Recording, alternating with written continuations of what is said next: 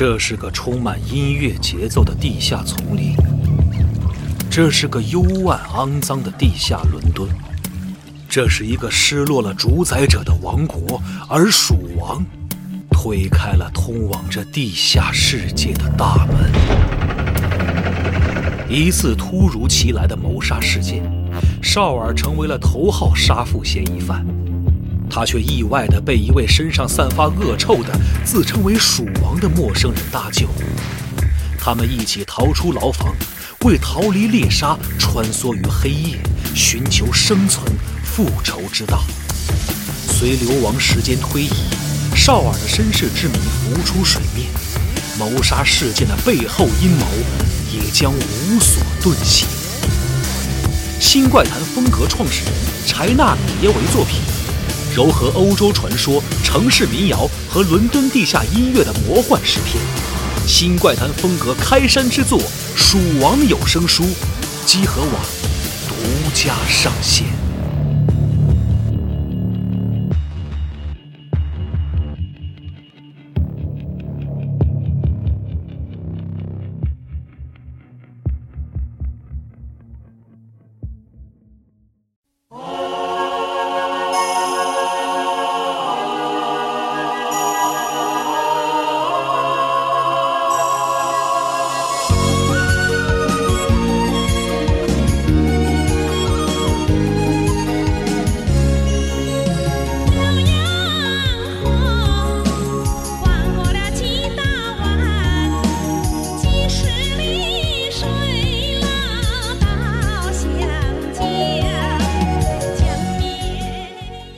大家好，欢迎收听新一期的加迪欧的专题电台节目，我是主持人娜迪亚。我说就哎，我们再次请来了我们非常喜爱的嘉宾大元老师。哎，您老师，哎，大家好啊，我是汽车媒体人啊，何源啊哎，叫我大源就行了。专业媒体人，啊，对在之前呢，我们，我们这个跟大源老师一起给大家带来了一系列的有关日本车的历史故事节目。GDM 战国史 GDM 战国史，嗯然后节目放出之后呢，发现这个有不少朋友跟我们一样，非常喜欢车相关的嗯，东西内容对哎内容，所以我们就决定呢，再拓展一下这个系列节目，把它拓展到除了日本以外，世界上各个国家各个地区哎，他们的车的故事，他们造车的故事，他们汽车品牌的故事。哎，是，的，哎，所以第二季第二季了，现在算。对，对第二季了，我们一个新的一季，新的一个系列，嗯，我们想要回归到离我们最近的这个故事上，嗯自己也就是自己这个自己的。对，也就是中国这边的汽车历史。中国的汽车历史，哎。中国汽车产业的故事。嗯。太棒了，哎，其实我是很想早很早之前就想录这个选题了。当时我跟大家聊，你说开始，因为大家呼声很高是欧洲嘛，对，啊，说去欧洲美国奔驰、宝马呀，或者是美国车的历史。然后后来我就想了想，其实就这几年中国汽车发展太快了。是然后作为媒体人来说，我真的是挺感动的。后来我说，要不咱就从咱自己国家聊一聊。嗯后来我们就确定，哎，那就这一季我们来聊聊中国汽车的历史啊，哎，有悲有喜啊，挺有意思的。嗯，嗯，虽然这个中国的汽车历史可能跟比如说欧洲、美国相比没有那么长哎，的故事，但是我们这个后来居上啊，发展了，嗯算是吧。对，也出现了很多的事情。我我昨天还查信息啊，就有一个那个人提问说，那个日本人怎么看待中国车？嗯然后就找出各种证据，从中国偷不是偷渡啊，正规引进，偷渡，然后正规引进很多中国品牌的车 哎到那儿一顿拆。哎，对，就开始了解我为什么你们能用十二万人民币造出了我们二十万的这个水平，嗯这个跟其实就是咱们这个工业的这个发达发展是真的是很有关系的啊。这个咱们日后会聊到嗯，啊，这各个品牌的发展啊，为什么这个长城能现在那么火啊？坦克吉利三百，我操！为什么二十万的车能跟这三把锁能跟三把锁，能跟这一 比一百万的卫士还多一把？你看前段时间不也有日本人就是开始从中国嗯就是把车进口到日本来，啊，前一段时间红旗 L 五啊对然后就红旗这方面呃红旗 H 九，对不起，说错了，然后就进口到日本，然后开始要进行售卖。嗯，当然，这个可能营销也好啊，或者是那起码当年没有这事儿嘛，是。啊，现在开始有这种事情了啊，也算是咱们中国汽车的一个。哎，也小高潮吧，嗯。我觉得近两年是真的发展挺快的。嗯。哎，那咱们就好好来聊一聊啊。好，可以开始了我们可以开的节目始啊。那其实咱们这个这季的节目，咱定最后定哪个？红旗下的车轮好不好？可以啊，那咱们就叫红旗下的车轮啊，嗯中国汽车历史啊这一季啊，咱们开始今天的第一集。然后呢，首先咱们来布置一下这个大概的内容结构。首先，咱们第一集还是像日本 GDM 战国史那个，咱们开始说一说引子。咱们有一个引子，哎，，对，在这个咱们这个清末民初的时候啊，嗯咱们中国大地上的这个车辙印到底是怎么来的？然后之后呢，咱们逐渐进入到这个咱们中华人民共和国建立，然后再到日后的这个咱们的这呃发展时期啊，苏联援助时期，然后再到改革开放等等等等，嗯再到九十年代啊，两千年，嗯。哎，慢慢来。首先啊，先说几个著名的时间点，看看大家有没有这个知道的啊。首先，在一九五六年的时候，解放 CA 幺零正式下线啊，嗯大家闭上眼应该能想象出那个车大概长什么样啊，大鼻子，对，然后呢有两个大长的。鼻子，对，很长的鼻子，哎。哎，那个车好像总出现在当年那个就是这个离开雷锋的日子呀，哎这这种电影当中啊，这是一九五六年，哎嗯，咱们中华人民共和国的第一台车啊正式落地，嗯，然后呢，一九八四年北京吉普成立，嗯，这个北京吉普现在已经没有了嗯啊，原来。广汽菲克了，是啊吧？呃，对，现在吉普就克莱斯勒集团了嘛，哦 叫广菲克了。原来北京吉普在哪儿啊？陶然亭啊有一啊厂子，我记得我小时候工厂是吗？，对，小时候我在那儿长大的。然后那个呢，一九八四年算是中国第一家的合资公司，同年上海大众哎也成立了。哦，最早是北京吉普，北京吉普是中国第一家合资品牌，就是中华人民共和国这个嗯时间点到现在第一家合资的汽车品牌。然后其次就是上海大众。然后其实中国汽车发展这么多年里边，我们听过的名字，刚才提到有解放，还有这次咱们的这个标题啊，红旗汽车哎，一汽汽车、吉利、哈弗、比亚迪。这些品牌啊都非常耳熟能详，还有一些车型啊，捷达、桑塔纳、富康、对，哎，老三样啊，嗯。这些大家应该都坐过啊，或者是有机会的会时候街上跑的大部分都是这些车。啊，对啊，都摸过。还有比如说像一些当年的这个东欧红色这个国家的这个哎很有意思啊，伏尔加伏尔加这个嘎斯啊、波罗乃兹啊啊波。罗乃兹拉达拉达啊，这些真的现在想一想，哎呀，这离咱们太远，因为当时那些车啊，在某种程度来说不太好那个当时啊，我刚出生，我出生在这个医院里之后，啊。然后回家就是啊坐我爷爷他们院里有一个伏尔加伏，尔加啊老伏尔加，就说这个出生在汽车上的，没有没有没有没有，真是胡说，胡说。胡说那是。对对对，嗯，啊，也包括幺二六 P，当年我记得有一个电视剧是王志文啊，还是谁，嗯，还是陈宝国演的幺二六 P，讲那个出租车的那个故事啊。但是大家心目当中出租车呢有天津大发，哎，哎，这是老的那个面的。黄色面的，面的，哎，面的。然后呢，刚才提到这些车型，还有一些我们现在听不到的名字，日后我们都会提到，比如说广州标志，嗯，标志五零五，嗯，哎，当时一说五零五，我总想起神功元气带，那练气功呢，有一段时间。然后广州标志、海南马自达、哎，海马，海马。海马，哎。天马汽车，这我相信很多人都不太知道。嗯。然后呢，石器蒸天汽车、石家庄汽车的蒸天牌汽车，这都没怎么听说过。是不是一个那个圆，然后有个星星？有一个火，类似于火箭似的啊往上升，啊，这也然后这车型特怪。呃，对，对。这个品牌也没有了。还有松辽汽车，当年代言人是赵本山老师、哦。啊，松辽汽车。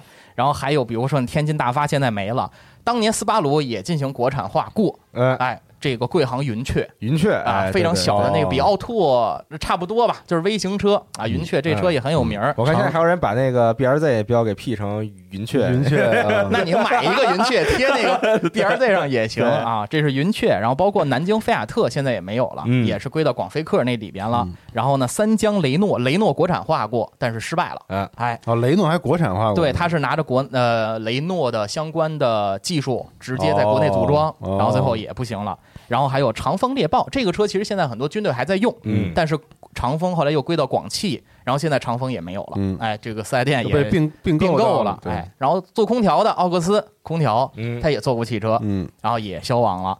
然后美路汽车啊、富奇汽车等等等等，咱们会聊到这些非常些多的品牌，啊。对，那因为那个时候国家发展，然后呢，这些品牌其实最后挣了一笔钱，挣的什么钱呢？准生证。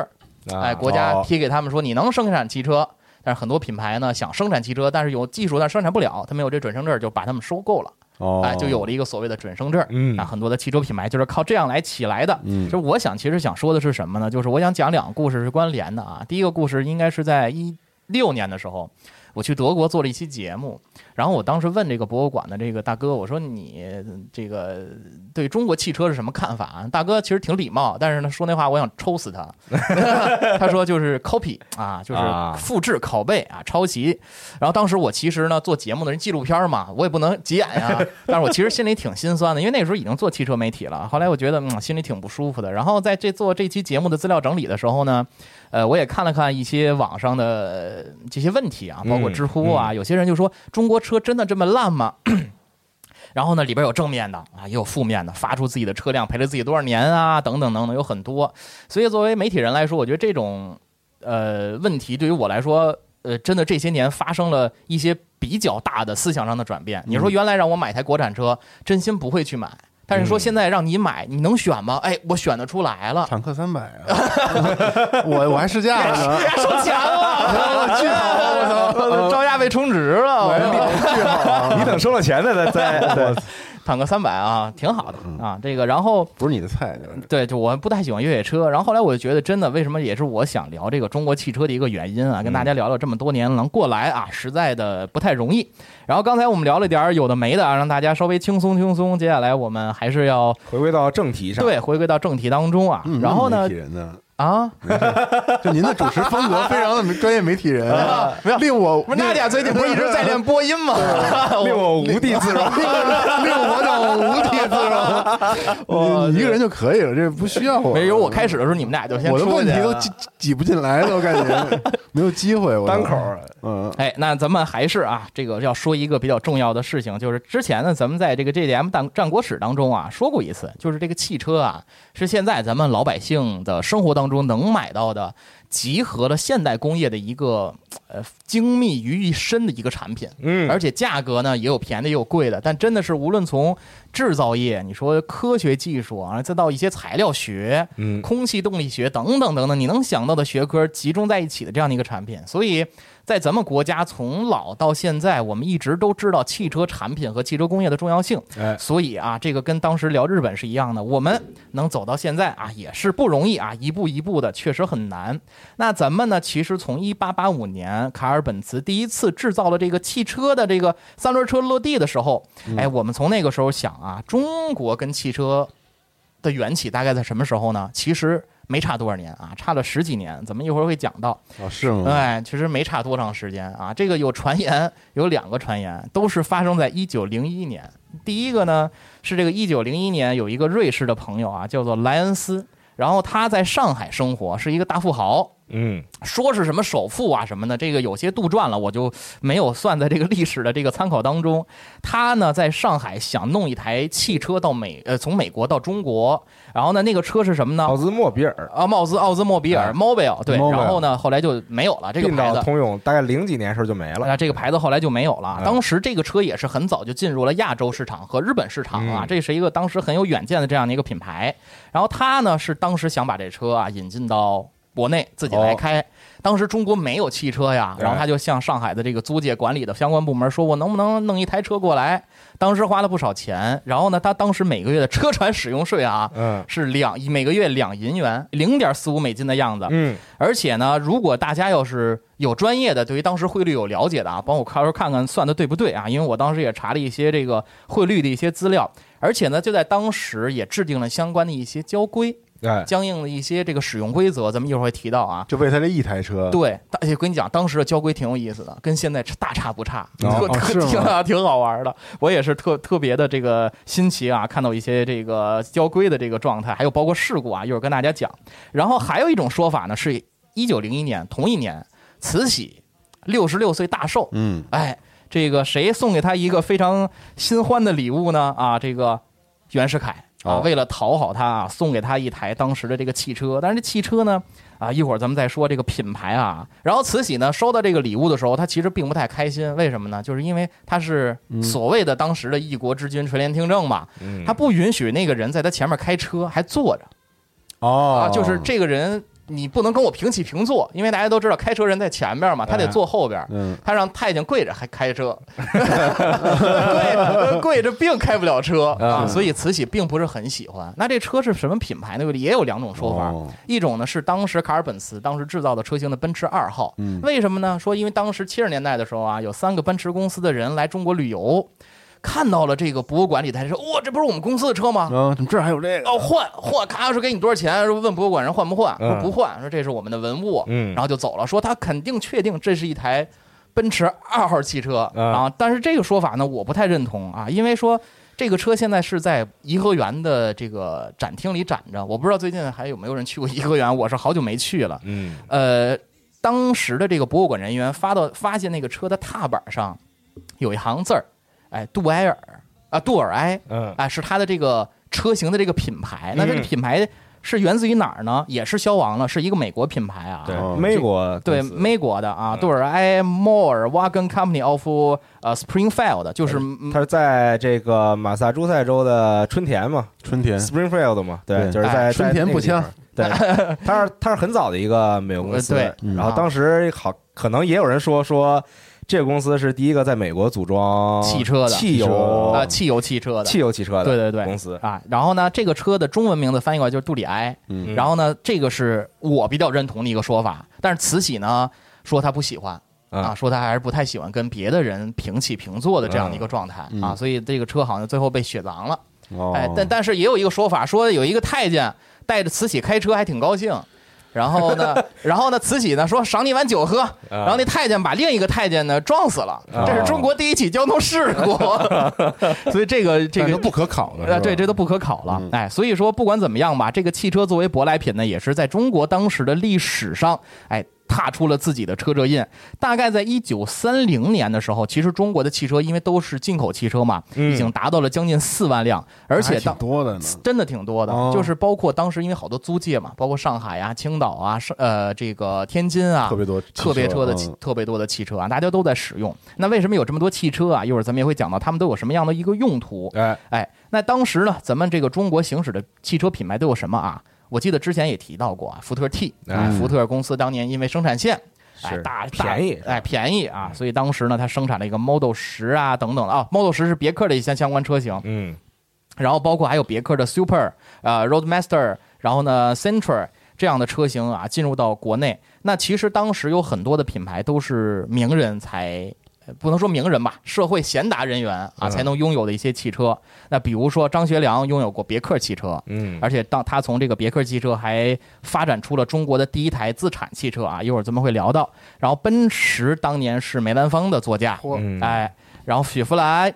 凯呃雪哎啊车主在这儿呢啊，嗯雪佛兰和凯迪拉克是杜月笙的座驾 啊啊杜月笙的座驾，喜欢美式的，啊，喜欢美式的，然后他的车牌号是七七七七啊，嗯这个图片这也是有的，然后包括还有普利茅斯、克莱斯勒，然后沃克斯豪尔、宾利啊，有一些这个就是国民党的一些官员，他们有钱的也都去买豪华品牌豪华品牌哎，它有宾利是我记得应该是戴利吧，嗯，哎，用过这个宾利品牌的这个汽车，所以当时呢，大家能看到的这些比较大的有租界呀或者殖民地的这个城市啊，都是进口车在行驶。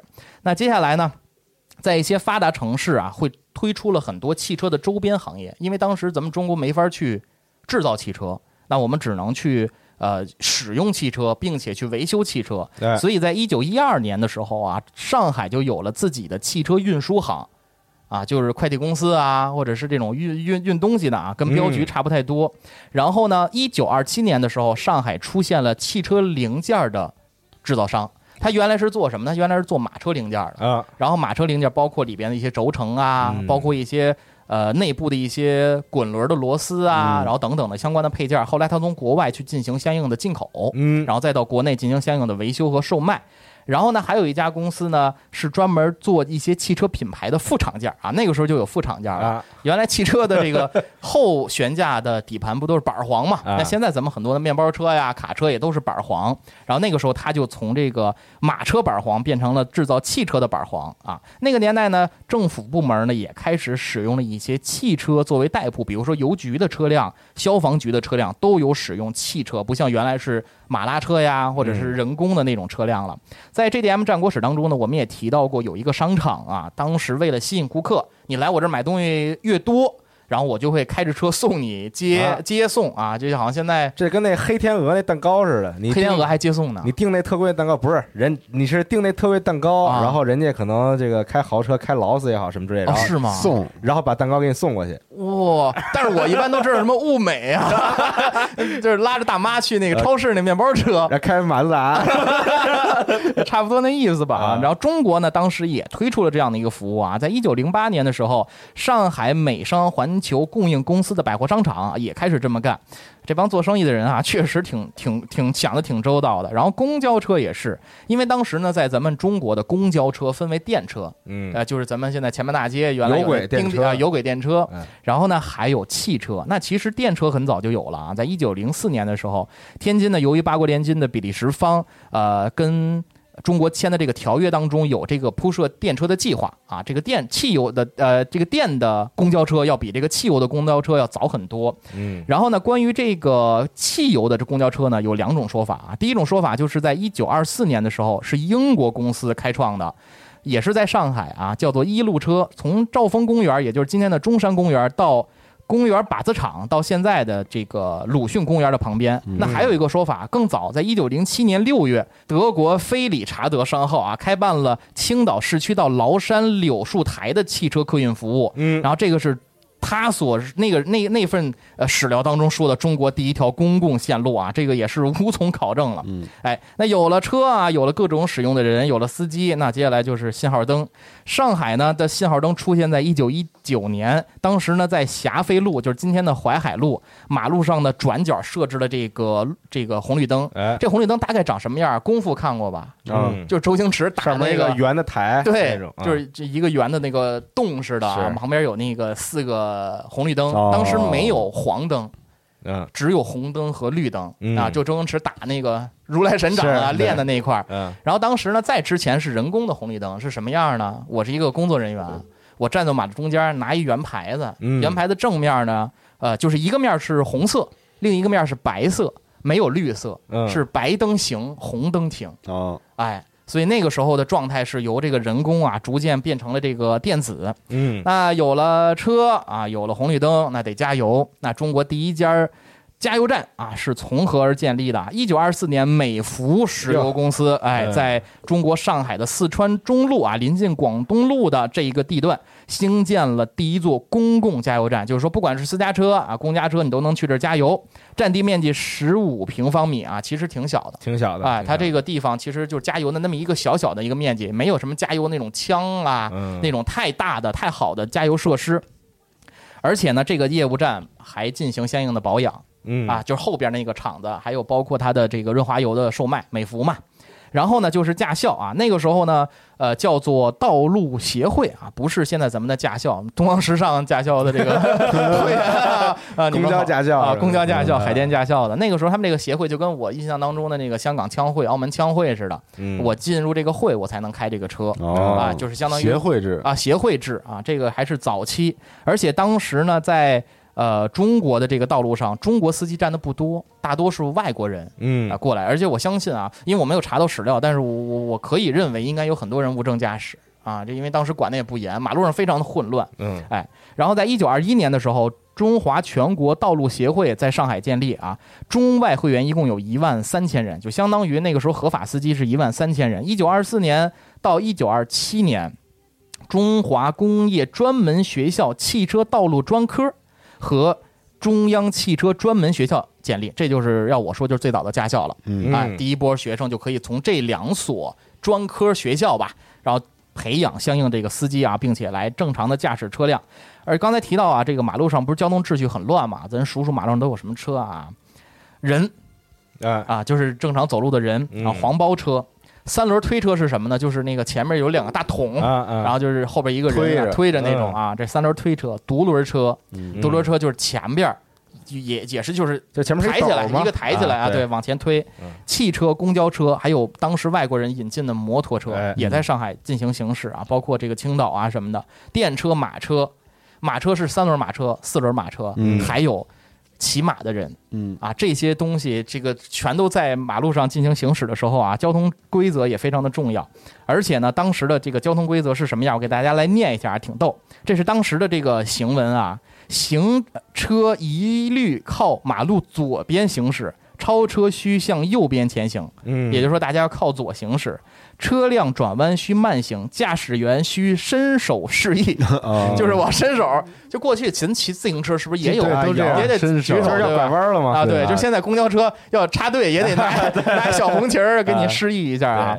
车辆不得急速啊，就是快速行驶。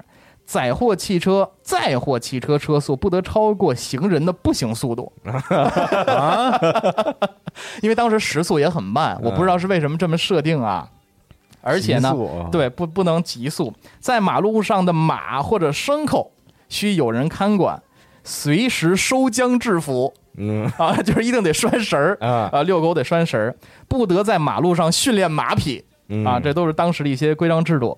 凡行驶车辆需呃按照规定来悬挂车辆的号牌儿，车辆载货载客不得过分损坏路面，嗯那就说可以超载。是啊但是不能把路压坏了。给路压坏了，啊。任意作声喧闹，就是不让你出声儿。嗯。啊，不让你出声。公共车辆应载客若干，由巡捕房审核其数目。就是说嗯，你要是拉的人，必须经过我来确定，就跟现在咱们大货车的这个载货的这个啊数量和载人的这个数量哎，都拿这个喷漆给喷写上喷到喷到侧面啊，喷到侧面。如果要是违反此条件者啊，车主及管车人均受惩治。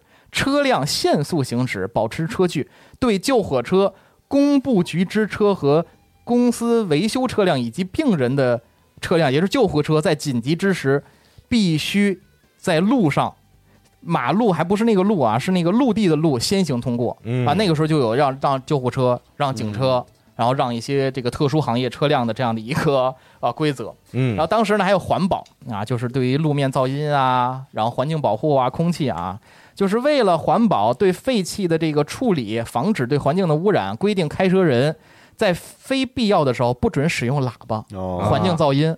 那时候不让喇，那时候有一些车辆，就包括慈禧那辆车是摇铃儿式的，嗯就前方有那个铃儿啊，不让用喇叭，不让用警铃儿。除救火车之外，车辆不得装置警锣和警铃。嗯哎，禁止摩托车在大路上过量排放 也 也不能在那儿也轰油门儿，然对，后不能在那儿也没有特具体的，就是这种啊，对他没有说让你就是不要急速行驶，然后不要过分排放，这都很难 评估，感觉就是没有说相应的，你说拿一个仪器啊，现在说你排量超了多少啊，验车的时候没有相应的规则，但是那个时嗯候其实这种交规跟现在的科目一很像，那但是就是文明驾驶嘛，科目四不是也有相应的这个这个题目嘛？但那时候车也开不快，呃，差不多二三十、三四十公里每小嗯时，这很快了。当时四缸车、六缸车都有，而且都是水冷的，但就是没有那么快，设计时速并没有那么高啊。因为而且包括当时的车辆，我查资料的时候还有说烧菜籽油，哦，都能烧就什么都烧，然后说车不坏，我是真不信 不是主要它车它可能很多其他部件其实可靠性不是那么高啊。，对所以如果你但凡速度快一点，可能就很危险。啊，对，有可能啊，反正也开不快。然后当时咱们提到了说车辆是靠左行驶，那有些地方呢是靠右行驶，跟当地殖民地有关系嗯啊。比如说有些地方是这个德站，那有些地方是英站，嗯那可能这个道路的左右行驶的规则就不太一样。然后这个时候到四五年啊，才逐渐的，因为由于美国车在中国比较盛行，逐渐的开始规定到咱们在右侧行驶，嗯就是在左舵车右舵行右侧行驶嗯这样的一个规则啊。这是到了四五年的时候了。然后在一九四二年的时候呢，有一条规定啊，说明当时的交通事故的处理办法啊啊。现在咱们开车都知道啊，咱们处理办法是拿一个这个事故处理单。哎或者是协议书啊，双方一签字，咔咔就走了。哎，但是过去是怎么处理的呢？为北京特别市公署警察局通令各警察分局，这个可能是这个公安局前身，北京市交通管理局前身啊。交通事故在发生时发现的警官，应将事件经过立即填报报告，并且绘具缩略图。啊啊，你要画出来这车是怎么 撞的，发生了什么事情，当时能判断伤害责任者，立即命其拒结。我估计就是让他去进行相应的赔付。嗯哎，事故重大，应由警法科派员摄影啊，可能比如说出现重大的人员伤亡，或者是撞了一些不该撞的东西的时候要拍照，必须实命令临近商户和目睹市民作证。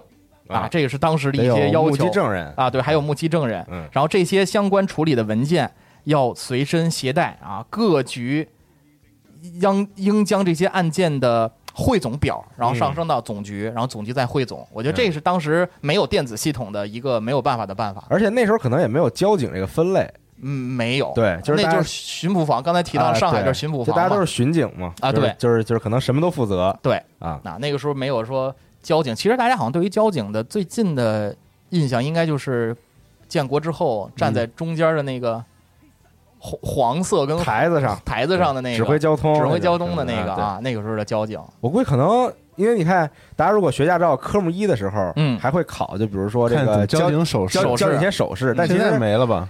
我还真不知道现在有没有。有在应该现在有。在天安门广场那那条路啊。你要想往天安门，长安街嘛，你对长安街那条路，你要嗯。想往呃，就是现在那个北京坊。嗯就是那个前门大街那儿拐弯的时候，现在还有中间那台子，啊偶尔交警还会在上面站一站。嗯，但是考试还会考这手势呢。我还真不知道了，因为我我也不知道，我现在好久没有看过交规了。但那个小时候好像特特多这个站台子上的叫指挥，呃对非常多，然后对而在那个因为没有红绿灯呃在崇文门那路口，啊。就就那儿不是一个三角地嘛，对就就原来是斜着的嘛以，前就特乱，嗯就那个位置，然后就总会有交警在那儿站着，嗯然后指挥交通什么的，对，嗯就是红，就是那个手势，其实还挺有意思的啊对啊。包括很多的小的时候，咱都模仿过，啊，买一个那个假的大盖帽，在胡同里边模仿这个是你自行车不能走啊，就那种那种感觉。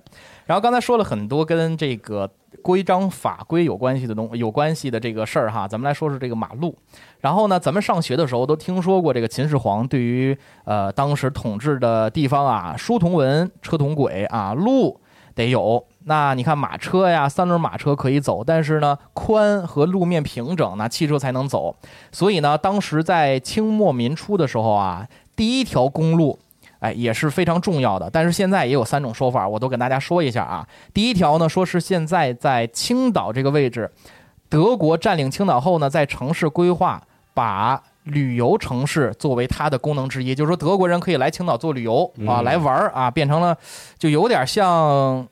这个东方的旅游城市啊，德国人专门能来的这么一种感觉，所以在一九零四年的时候，由现在青岛的台东镇呀，因为我不太了解青岛啊，这个台东镇到柳树台的马路叫台柳路，他们说是中国的第一条公路。那第二种说法呢，是在一九二一年的时候，中国才拥有第一条自己铺设的道路，叫做长潭公路啊，嗯长沙叫到湘潭，长沙到湘潭，那是由湖南的茶陵人，呃，谭延闿主张修建。那当时呢，他是任湖南的总督。当时中国没有自己的车辆，所以当时呃史料当中记载啊，是采用了一辆法国轿车，但具体是雪铁龙。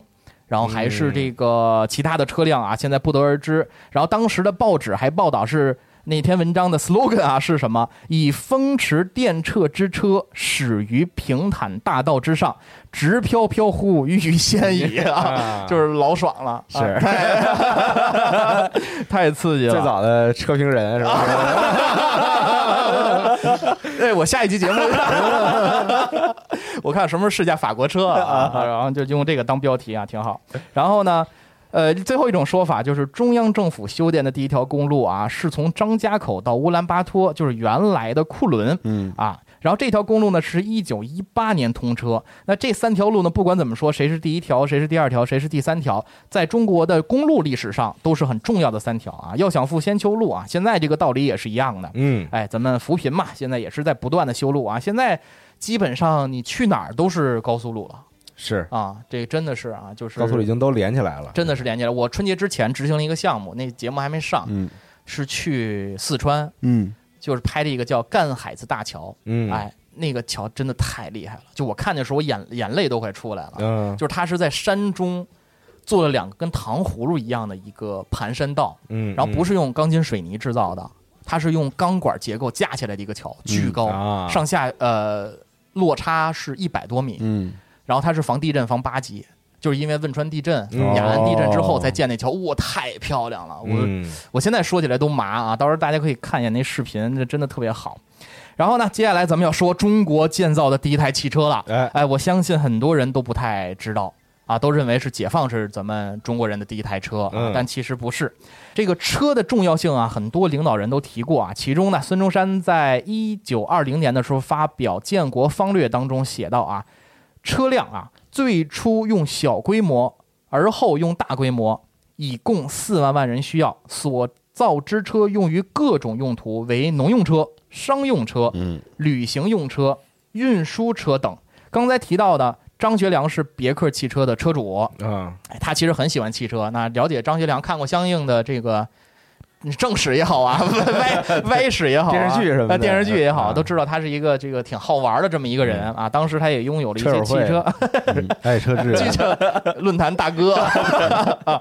然后呢，他呢也是哎，觉得自己应该要为咱们中国造一台车。嗯而且张学良呢，真的是中国汽车的奠基人之一啊！在一九二八年的时候，他当时掌管的辽宁迫击炮厂进行了第一次车辆的研究和试制。张学良让当时的民生工厂的厂长李宜春从美国进口了一台瑞雪号整车作为样车。李宜春呢将车辆拆解，并且呢把发动机呀、后轴啊、电器的等装置零件全部拆开，慢慢去研究。当时这个呃零件呢，他们没有当时现在像咱们有这个 3D 建模啊、嗯扫描啊什么的，完全就是手工一点一点来画图。哎啊，一点儿来一点儿一点儿来描。那当时呢，工厂呢将近三百多人，而且呢也有一些外国的人员来过来帮忙。因为嗯张学良，据我考证，应该是请了一些美国的技呃发动机的工程师嗯和设计师来国内来进行帮忙。到一九三一年五月的时候啊，历时两年多的时间，终于试制成功了我国第一辆汽车。命名为民生牌七五型汽车，嗯载重两吨，六缸水冷啊，六十五马力啊，大家可以看看时间轴有这个相应的图片。嗯，而且之后呢，它也推出了民生一百型汽车，哎那载重呢是要高于民生七五。是三吨左右，那开辟了中国自制汽车的先河，那确实呢也值得钦佩。呃，其实啊，说明你看这时间一九三一年，没有比日本晚太多，嗯就说明咱们其实跟汽车，你甚至跟呃一八八几年这个卡尔本茨制造汽车差的并没有特别远、嗯啊。但是呢，由于战乱啊，一下子咱们就耽误了将近几十年的这样的一个时间啊，这个其实挺惨的。而且当时那个厂子应该是被日本人给炸了，炸了，啊，对，就哈这个谣传就更逗了。嗯然后有一些文章就是营销号啊，他们写的文章说，原来张学良才是丰田的创始人之一。标题这么会写，你们上网上查我啊，觉得你太牛逼了，就很。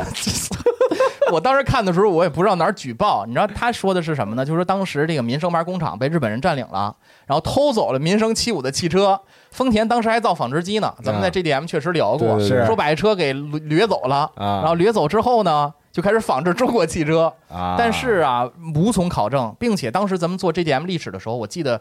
呃，丰田的第一台车是模仿的美制汽车嘛，嗯啊，不是这个民生七五啊，这个我真是查了半天资料，国内外我全查了，嗯没有查段，没有查到这段历史啊。那刚才呢，咱们说到了这个瑞雪牌的汽车是张学良买的一辆车来进行这个逆向研发和生产。那这个瑞雪牌呢，我也是看了很多的营销号，他们在写的文章。都说不出这是一个什么样的一个汽车。然后我大概找了一下，这个瑞雪牌汽车呢，它的实际的名字啊叫做 Republic 共和，嗯。也叫做共和汽车，可能是 Republic，他们觉得叫瑞雪可能比较好听。那这个公司的名字的全称啊，叫做 Republic Motor Truck Company，嗯。是美国在十九世纪初期很重要的汽车公公司，而且呢，生产的卡车在一战当中也有使用，所以当时很多我们可以看到很多写历史文章的人说这个车是叫共和卡车。啊，啊只不过张学良他们叫做这个瑞雪卡车，嗯，而且啊，这个时候呃。这个车能买进来并且生产，要我说，真的不比日本差了。说心里话，嗯，我真的是觉得当时不比日本差。啊。当时如果要想象一下没有战乱，可能现在中国汽车就就就肯定不是现在这个状态其，实日本当时也刚起步，都是在模仿、在试制的这样的一个状态。对。对，都是在抄嘛，对，因为咱们上次提到了，一战、二战，美国嘛，对，先抄美国嘛，嗯。然后二战开始被转为兵工厂，开始造卡车、运兵车等等的，对对对，对，所以真的没差多长时间。然后那时间呢，来到了一九三七年。中国汽车制造公司成立，这家公司呢，最开始是用德国奔驰的技术，嗯真心是德国奔驰的技术，用他们的这个散件儿在国内进行生产组装的车辆，烧柴油的，在上海面世。只不过呢，这辆车是一个载客汽车，就相当于、哦小就客车，呃，就是载多人的客车，大金龙 差不多吧，就是那个、呃红叶，啊然后啊，红叶那小巴啊，啊大概是这样的一个大小，依维柯，依啊依维柯差不多。嗯那因因为这个一九三七年嘛，这个大家知道时间点很特殊了啊，马上要打仗了。之后呢，奔驰在国内生产车辆的这个计划就此泡汤，否则可能就没有北京奔驰了。嗯哦这是在上海，上海奔驰上海奔驰可能一直就能延续到现在了。而且刚才咱提到了，我不是说什么有辆有一些车车烧这个菜籽油啊、茶油啊这个事儿啊，他是这么说的：说当时这辆车呢啊叫做奔驰柴油车，去昆明参加这个京滇公路的这个展会。那路上没有油了，他就开始烧花生油、菜籽油、茶油、棉籽油等等等等。我是真不信啊，嗯这个还是啊 表示表表示质疑啊，啊表示质疑。刚刚挺厉害的，刚刚好，刚刚好，刚刚好。那呢，直到抗日战争和建国之前呢，中国汽车暂时就没有了下文儿。哎，嗯当时咱们汽车工业无暇顾及了。对就此结束了，打仗了嘛，就开始打仗了。那咱们说说这个抗日战争时期在中国大地上的一些汽车啊，在抗日战争时期呢，解和解放战争时期的时候，咱们军队的车辆啊，很多都是苏联老大哥的吉斯五，然后还有当时国民党军队有德械师嘛，嗯他们使用的是这个欧宝牌的闪电卡车。啊，欧宝啊，欧宝闪电啊，这个可以大家去查一下 Opel Blaze。嗯，然后呢，这个当时啊，这个欧宝已经成为通用的子品牌了。现在那个城市，哎呀，叫不叫不叫不上来名儿了啊，就在嘴边上。当时去德国做纪录片的时候，还去他们那工厂，嗯，在一个山头上看到欧宝啊这么大的品牌呢，其实里边都是那个老孙那个君威，君威在欧洲贴牌就是欧宝。